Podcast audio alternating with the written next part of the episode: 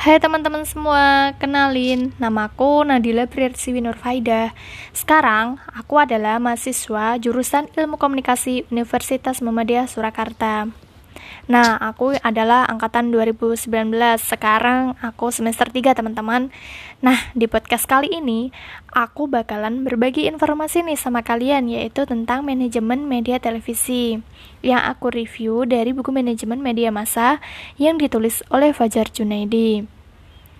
Fajar Junaidi ini dikenal di kelas saya itu Mas Jun yang notabene beliau adalah dosen saya sendiri loh teman-teman Keren banget kan? Udah mulai kepo kan sama informasinya? Yuk langsung aja ke intinya.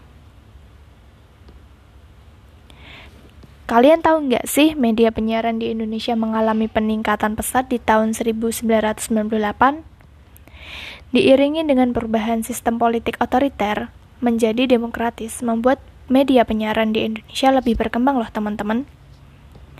Misalnya di era Orde Baru, pemerintah membuka peluang bagi stasiun televisi swasta seperti RCTI. Pada saat itu, jangkauan siaran masih terbatas teman-teman seputar Jakarta dan sekitarnya saja. Namun, hal itu sudah membawa perubahan besar bagi dunia penyiaran di Indonesia. Stasiun televisi yang dulu hanya mengenal TVRI, sejak itulah mulai bermunculan berbagai stasiun televisi seperti SCTV, Indosiar, Global TV, dan lainnya. Hal itu juga berdampak bagi pebisnis penyiaran loh teman-teman. Mereka yang tidak mampu bersaing akan bangkrut dan digantikan oleh pemuda lain. Sebagai contoh realnya nih teman-teman adalah kasus dari LaTV. Stasiun televisi ini mengalami kegagalan dalam media penyiaran. Padahal modal yang mereka gunakan cukup besar. Apa saja sih yang mempengaruhi keberhasilan suatu media penyiaran? Ini jawabannya. Itu semua bergantung pada manajemennya loh. Dan surat keberhasilan itu tidak bisa dipatokkan hanya dengan rating tinggi pada program yang telah ditayangkan. Sebagai contohnya ya teman-teman, ada stasiun televisi XTV yang programnya unggulannya komedi seru. Acara ini mendapat rating tinggi dan tayang live setiap hari dengan pengemasan yang sangat baik. Namun, suatu hari terjadi gangguan teknis dan tim tidak dapat mengatasi hal tersebut. Kejadian itu menyebabkan program unggulan XTV tidak bisa tayang, sehingga penonton kecewa dan mengungkapkan kekesalan mereka melalui sosial media. Untuk itu bisa disimpulkan bahwa kesalahan suatu bagian saja dapat merusak produksi siaran. Manajemen siaran televisi harus diperhatikan dengan baik-baik agar tidak terjadi hal yang menyebabkan kegagalan produksi. Jadi dalam manajemen siaran televisi itu harus diperhatikan dengan baik-baik ya. Uh, dalam kata lain kita harus mendetail dengan baik, jangan sampai terlewatkan salah satu pun. Nah, itu semua juga menjadi perbedaan antara televisi dengan media cetak. Manajemen penyiaran televisi tak sekedar proses teknis siaran, namun berhubungan juga dengan pengelolaan sumber daya manusia, sumber daya kekurangan, dan sumber daya peralatan. Pengelolaan manajemen juga harus sesuai dengan kebutuhan loh teman-teman, didasarkan pada lingkungan dan sumber daya yang ada di stasiun televisi tersebut pada persaingan di dunia penyiaran sangat ketat, khususnya pada stasiun daerah dengan televisi swasta. Mereka memiliki jaringan nasional dan peralatan yang lebih maju dari daerah. Begitupun dengan stasiun televisi yang memiliki sumber daya manusia yang peralatan dan yang peralatannya itu terbatas, teman-teman. Tentu saja manajemennya itu lebih sederhana. Jadi itu kalah dengan manajemen yang memiliki peralatan yang lebih modern gitu ya, teman-teman. Di media penyiaran televisi juga ada pemberian penghargaan atau reward yang sanksi atau punishment kepada karyawan loh. Hal ini terjadi karena beragam alasan sebagai contohnya kinerja karyawan baik akan mendapat reward promosi ke jabatan yang lebih tinggi. Sedangkan untuk sanksinya terjadi pada karyawan yang mengundurkan diri atau beralih ke stasiun TV lain. Nah, berawal dari sejarah yang panjang melewati berbagai penemuan hingga Perang Dunia Kedua, televisi juga pernah mengalami kebuntu kebuntuan karena pada masa Perang Dunia II, mereka itu lebih fokus dengan teknologi radio dan film sehingga sarana propaganda yang dianggap lebih efektif.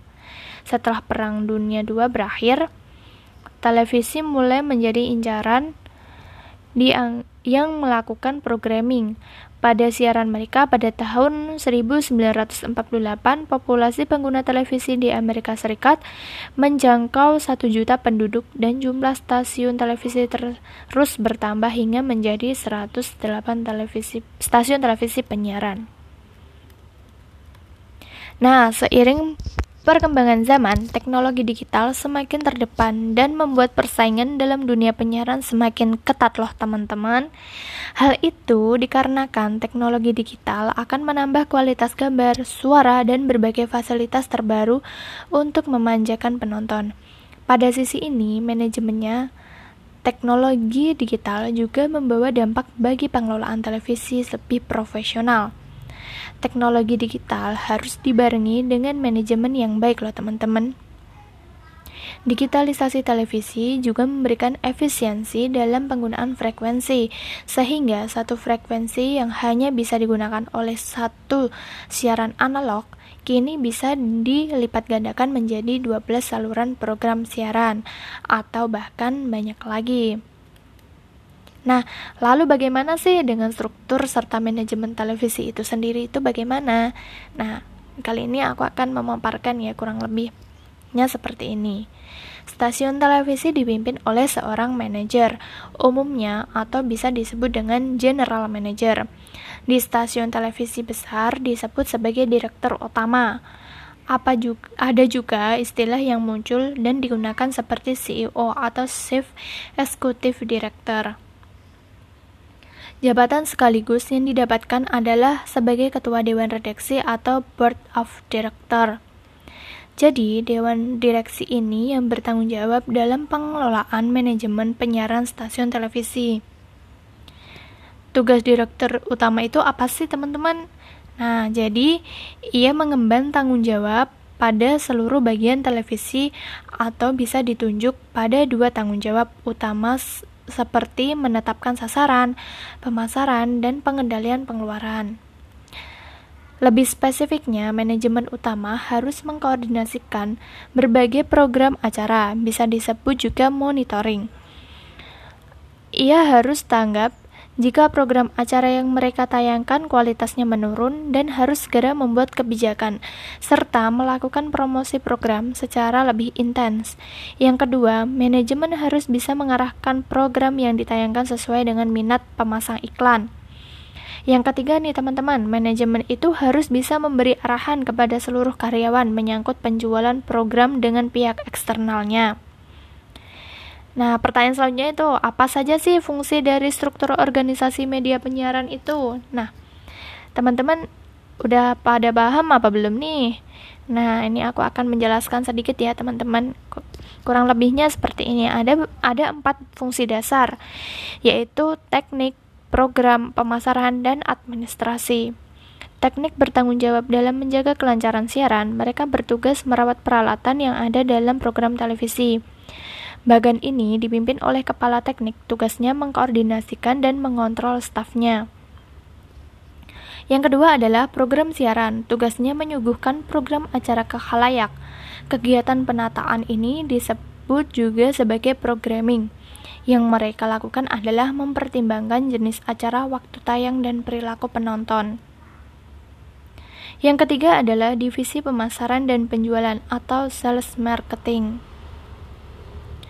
Tugasnya menjual program yang dimiliki stasiun televisi pada pengiklan ini saat berhubungan dengan keberlanjutan siaran stasiun televisi swasta, karena pendapatan mereka sangat berhubungan dengan dari segmen ini.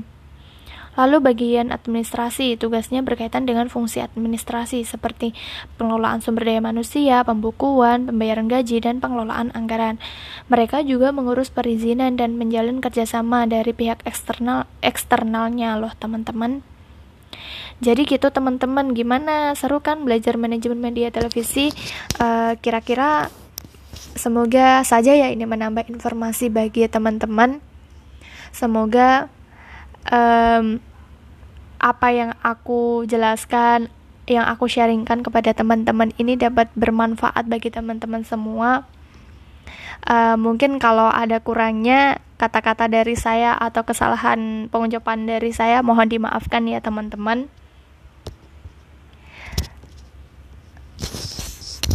Cukup dari aku. Sekian terima kasih.